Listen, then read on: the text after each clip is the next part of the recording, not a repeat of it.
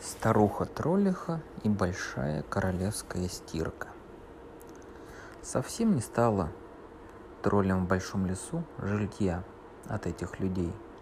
В прежние времена, когда старый тролль был молод, на 7 миль в округе не сыскать было человеческого жилья. А теперь дома на опушке вырастали как грибы – Новые поселенцы принимались друбить деревья, освобождая место под пашню. Люди делали все смелее, решительнее и наступали на владение троллей. Почетный тролль впадал в ярость, стоило ему услышать стук топора или почуять запах дыма с захваченных людьми мест, аромат жареного мяса или кофе, долетавший из крошечных домишек. А вот троллихе, сказать по правде, эти запахи очень нравились, но она это скрывала. И каждый раз, когда муженек говорил об этом, фыркала, фу, какая гадость. Хотя сама частенько в сумерках прокрадывалась к человеческому жилью, чтобы подышать чудесными ароматами, заглянуть в окошки и посмотреть, чем же там заняты люди. В довершение всех бед троллям становилось все труднее добывать себе пищу. В старые добрые времена в лесу было полным-полно зверя, волков, медведей, лис – и у троллей всегда было достаточно копченой медвежатины, котлет из волчатины и похлебки из лисьих хвостов. Однако теперь коварные людишки понаставили силков и капканов, и дичи поубавилось. Да что там, сама старуха-троллиха с недавних пор повадилась на тайком наведываться в овчарню, посмотреть, нельзя ли там что погоди, поживиться на завтрак, и угодила в капкан, чуть хвоста не лишилась. Стоило ли удивляться, что лесному зверю это надоело, и они перебрались в другие места? Пуще всего досаждали старому троллю собаки. Не будь у людей этих лающих бестий, он бы мог при случае полакомиться человеческой скотинкой. Но как быть, если так и норовят ухватить за пятки или вцепиться в хвост? Не, ну такое терпеть невозможно. И большинство троллей подалось на север – конце концов, остались на высокой горе только старый тролль со своей старухой и сынком. Но он твердо решил не двинется с насиженного места. С какой стати ему покидать собственную гору, где его род жил уже три тысячи лет? Тролль был так сердит и впадал в раж, что, что стоило старухе заговорить о переезде, и все. Никогда прежде он не бывал таким несговорчивым, воршливым. И вообще, в конце концов, решил жить затворником, а жена с сыном пусть добывают еду, как умеют. И вот однажды произошло неслыханное. Люди добрались до горы Тролля. Молодой парень вырыл рядом с высокой горой яму, чтобы сжечь уголь, и решил, что нашел медь. Он позвал на подмогу дружков, и они принялись бур- бурить гору. При первом взрыве старый тролль лопнул от злости, и осталась от него лишь куча камней до всякого хлама. Старуха – и сынок остались одинешеньки, без крыши над головой.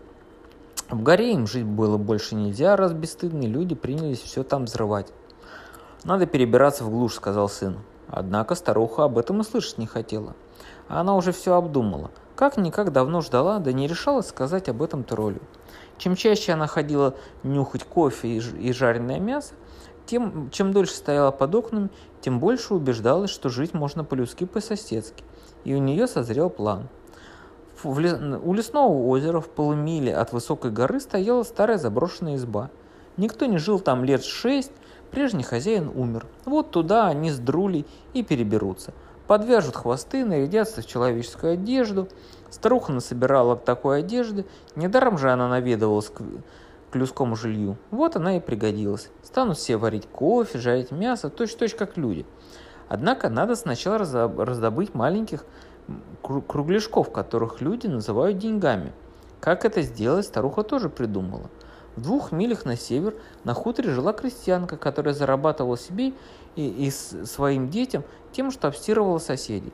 Троллиха часами проставила у пивоварни, наблюдая, как женщина кипятила белье и знала, как надо стирать. А еще она видела, что она получала за работу твердые кругляшки, которые назывались деньгами, и потом посылала детей в лавку обменять их на кофе, муку и мясо. Старуха-троллиха все как следует разглядела, какие в лавке товары, как там себя вести. Большой котел в, в хозяйстве тролли прекрасно подходил для стирки. А если насыпать туда волшебного порошка, белье без всяких хлопот станет белее смех, снега. На то ты и тролль, чтобы не утруждать себя работой. Но Это вам не то что сидеть и грызть в пещере сухие заячьи лапы. Молодой тролль не привык столько думать. Он опешил от маминых планов, схватился за голову. Однако мысль о жареном мясе пересилила все прочие. Когда наступил вечер, старуха-тролль и их и ее сынок выбрались из горы, котел несли на шесте, а прочие пожи... пожитки в котомках за, за спиной. Так они прокрались к избушке у лесного озера и начали жить как люди. На следующий день вечером раздался стук в дверь кухни дома священника, и на пороге появилась отвратительная старуха. Капюшон скрывал ее глаза, а плащ руки. Она остановилась и поклонилась. «Я бедная женщина», — запричитала одна. Она, мы живем вдвоем с сыном в избушке у леса, едва сходим концы с концами. Может быть, господа позволят мне что-нибудь у них постирать? Как раз в это время в доме паспора, пастора было дело не в проворот, там ждали гости издалека. Надо было прибраться, наварить пиво. Пасторша только что жаловалась, что не знает, как успеть с большой стиркой, которая была намечена на эту неделю. Кухарка сбегала за хозяйкой и решили поручить бедной старушке, искавшей работу, постирать пасторское белье. Уговорили лишь, что плату назначает сама хозяйка, когда получит белье назад и, убедится, что оно белое и целое. Старуха троллиха отправилась домой стра- страшно довольная. На следующий день до рассвета они с сыном вытащили старую тачку, которая стояла во дворе, привезли домой белье с пасторского хутора. Благодаря волшебному порошку все отлично отстиралось. Когда пасторша через несколько дней получила свое белье, сухое и белоснежное, осталась очень довольна. Эта прачка просто находка. К тому же работа обходится дешево. Хозяйка сама назначила цену, а старуха не умела считать, была благодарна любой монетке, которую получала. Пасторша приказала, рассказала о прачке э, из леса, и ленсманше, и купчихе, и многим зажиточным крестьянкам, так что вскоре у троллихи не было отбоя в заказах. Для тролли настали счастливые времена. Кофе варили день напролет, в сковородке скворчало мясо, Хлопот со стиркой было немного. Достаточно было налить воды в котел, поставить на огонь, бросить волшебный порошок. Стоило опустить туда белье, оно становилось белоснежным. А когда его отж... тогда его отжимали и вешали сушиться, даже полоскать не, ну... не надо. Если погода была стар... сырая, э... Троллихе достаточно было лишь несколько раз махнуть своим старым волшебным передником, который она приберегла с прежних времен. Поднимался ветер, все высыхало за пару часов. Тролли разбогатели, завели лошадь, стали развозить белье, а Дупли купил себе в лавке шейный платок, зеленый в красный горошек.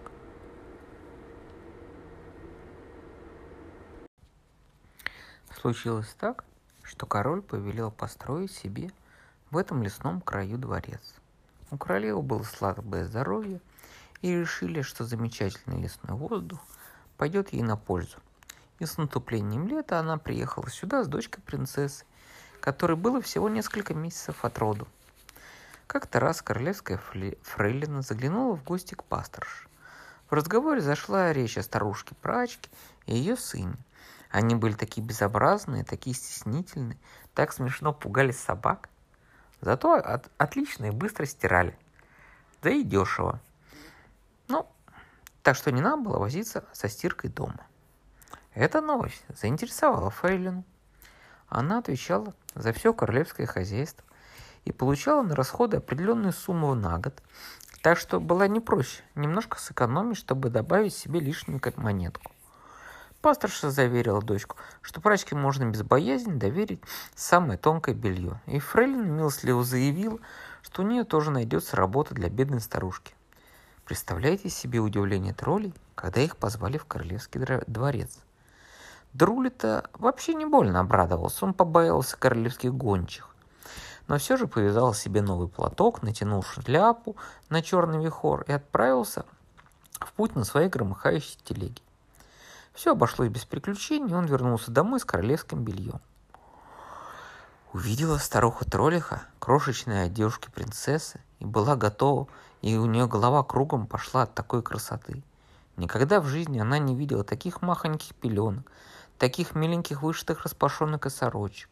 Старуха несколько часов к ряду простояла, вертя на длинном корявом пальце малюсенькие одежки, а потом крикнула сыну, чтобы он тоже пришел полюбоваться. Но тот ничего не смыслил в подобных вещах. «Полюбуйся, Друли!» — Смотри, какие распашонки. Станет носить он твой малыш тоже, когда ты женишься, шепнула троллиха и пихнула сына в бок. О, чё, пожалуй, впору приду с трольчатом. Трольчатом? Неужели ты собираешься жениться на троллихе? Теперь, когда мы почти выбились в люди, ну уже нет. У тебя будет миленькая, беленькая женушка с длинными золотистыми волосами и самые славные, маленькие светловолосые детки. Баю-бай, баю-бай, стала она раскачивать одежки в своих ручищах. Так, не заносить больно высоко, прошипел тролль и пнул бочку для воды так, что она расплескалась. Ну, и кто за меня пойдет? Ну, если уж трольчиха вбрела себе в голову, ни почем не отступится. И она спрятала пару насыщенных сорочек себе в сундук. Так, не забудь, когда буду считать постиранные, отвести людям глаза, сказала она сыну, когда тот собирался вести белье назад. Чуток тролличьей премудрости тебе достался. Пришлось Друлю повторять заклинание, которое он должен был бормотать, пока люди будут считать белье. И все шло хорошо. Каждую неделю тролль привозил белье из замка, всякий раз старуха припрятывала какую-нибудь одежонку, при прочете никто ничего не замечал. Но прошло несколько недель, и королевская нянька доложила, что дорогие одежки каким-то странным образом пропадают. Не иначе кто-то из слух крадет. Ведь из стирки-то все возвращается в стелсе и сохранность. Подозрения пали на молоденькую девушку-сироту по имени Инга, которая чинила белье, пришивала пуговички, ленточки на одежку. Та все отрицала, ей не верили, и больше она не имела доступа к одежке. А когда в ее коморке нашли несколько рубашечек, которые девушка взяла туда, чтобы зашить, то это посчитали доказательством ее вины, и бедняжку с позором выгнали из замка. Она брела по тропинке, куда глаза глядят лишь подальше от замка, где на нее возвели напраслину. Да и к кому она могла обратиться за помощью? Ну кто захочет принять воровку? Поздним вечером Инга оказалась у того самого лесного озера, где стояла избушка троллей. Подошла к берегу, склонилась над зеленой гладью. Может, ей утонуть в этой глубокой прохладной воде и больше не видеть людей? Но тут кто-то потянул ее за юбку. За ее спиной, спиной стояла отвратительная черная старуха в черном платке. Она улыбалась широким ртом, а глазки подмигивали.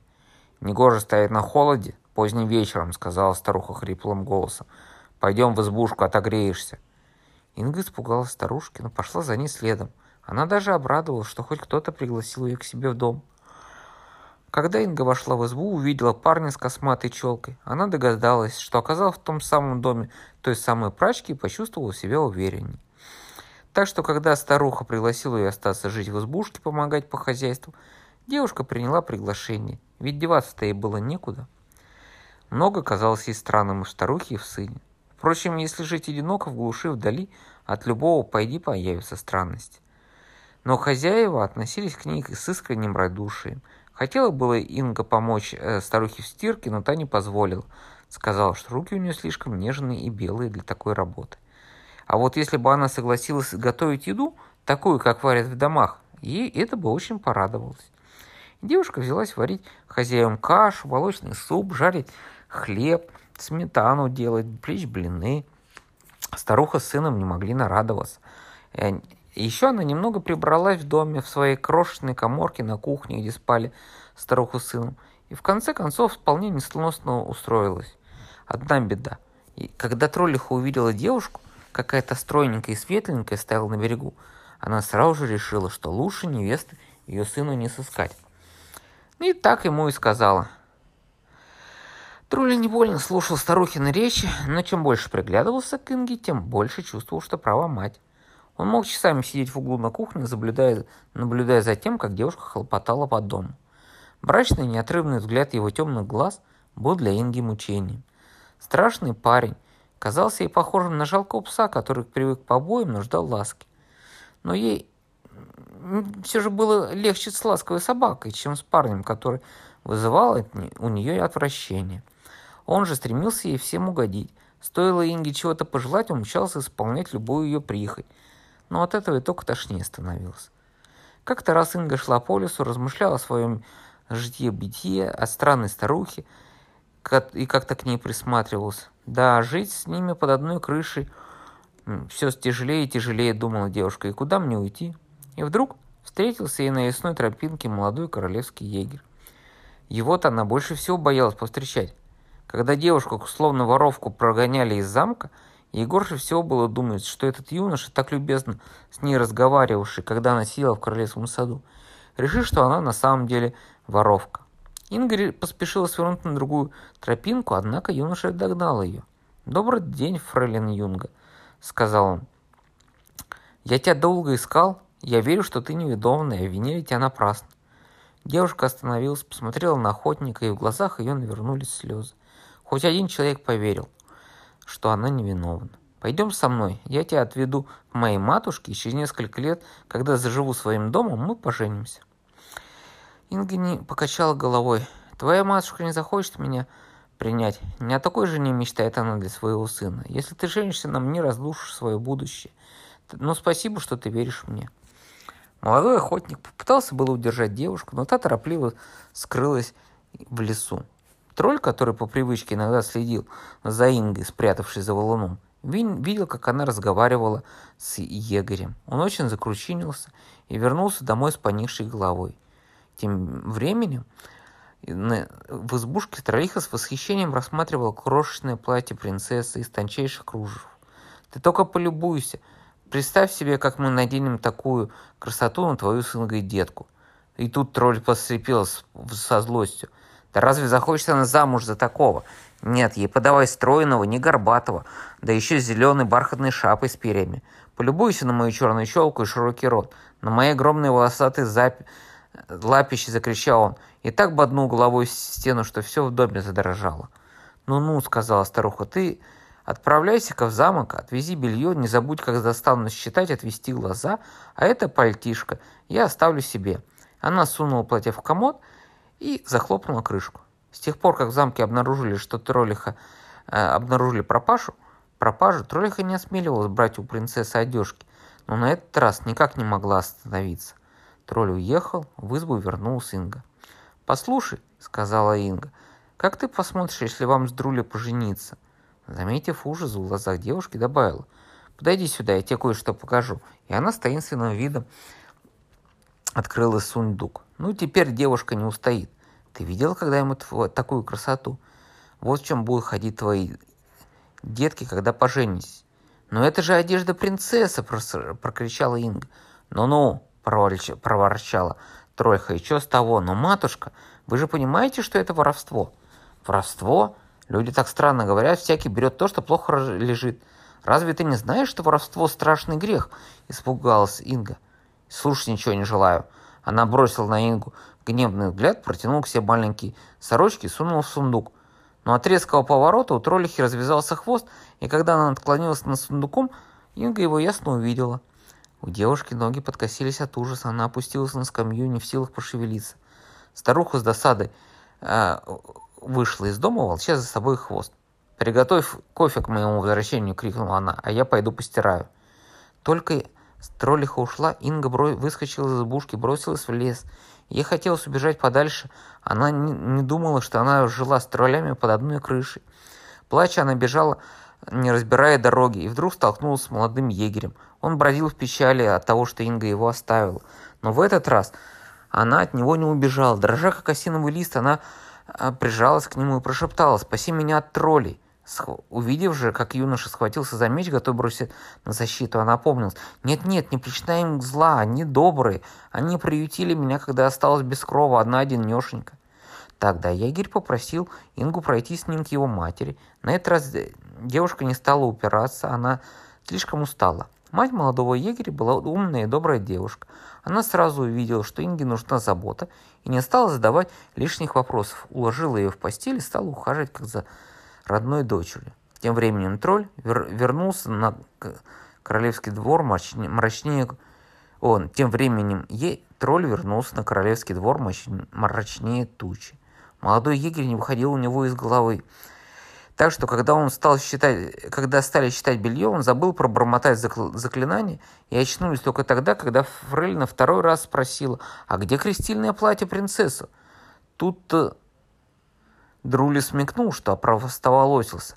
Он провел рукой по челке «Может, забыл, сейчас сбегаю домой, принесу», — сказал он. Когда тролль добрался до своей избушки, он не нашел там ни старухи, ни девушки. Открыл сундук и начал рыться. Но вот как узнаешь, какую пропажу от него требовали? Лучше, лучше отнести сразу несколько рубашек и пеленок. Он взял и помчался назад, вернувшись на королевскую э, кухню, он показал пеленку. Это? Служанка уставилась на него. Он выложил прочие одежды. Может, вот эти? Служанка дала тайный знак поваренку, чтобы тот позволил фрейлину. Тролль ничего не замечал. Вдруг он почувствовал тяжелую руку у себя на, на, на, на, на плече. Это были стражники, которых позвали, чтобы схватить вора и затащить его в башню. Тут Друля пришел в себя и понял, что попался. В, три, в приступе ярости он пихнул одного охранника, легнул другого, так что те покатились в разные стороны, вскочил в повозку и погнал в лес, так что искры из-под копыт полетели. Не успели придворные бросить, прийти в себя, чтобы броситься в погоню, как тролли след простыл. Когда же солдаты добрались до избушки, то оказалось, что дверь болталась на скрипучих петлях, а, а на веревке висело белье пристяжного заседателя. Тогда-то в замке вспомнили о молоденькой девушке, которую незаслуженно обвинили и выгнали прочь. Королева корила себя за строгость и велела таскать бедняжку. Как же она обрадовалась, что егерь сообщил, что знает, где девушка. Юноши приказали оседлать коня и отправиться, и отправиться за ней. Когда Инга услышала, что воров нашли, но мать, но тролли и ее мать скрылись, она страшно обрадовалась, выздоровела и отправилась с егерем в замок. Королева приняла ее с распростертыми объятиями, на перебой хотела оказать девушке какую-нибудь любезность. А Инге пришлось несколько раз рассказать свою историю. Я хотела взять себя, тебя с собой в город, выучиться и сделать фрейлиной. Но ты вольна выбирать. Ты, что ты прочтешь? Поехать со мной или выйти замуж за моего егеря? И, конечно, Инга выбрала именно это. Королева велела произвести юношу в, ста- в старшие егери, построить ему охотничий э, домик с видом на лесное озеро, а избушку тролли сравнять с землей. Прошел год, и как-то осенним вечером Инга с мужем сидели у очага и любовались на своего первенца, лежащего на коленях у матери. Он родился красивый и милый. Инга улыбалась счастливой улыбкой, и тут ей показалось, что она услышала за окном чей-то вздох. Она оглянулась и увидела два печальных троллящих глаза. Вскрикнула, бросилась, и муж бросился за дверь, но никого не нашел. Лишь вой ветра ответил на ее оклик. Однако, когда он хотел войти в дом, он заметил, что что-то белеет на пороге. Это был узелок с грязными одежками принцессы. Больше в том краю тролли не видели. Видимо, старуха с сыном перебрались вслед за остальными куда-то в лесную глушь. Но Инга иногда вспоминала и жалела, желала им доброй жизни там, в горах, с другими троллями.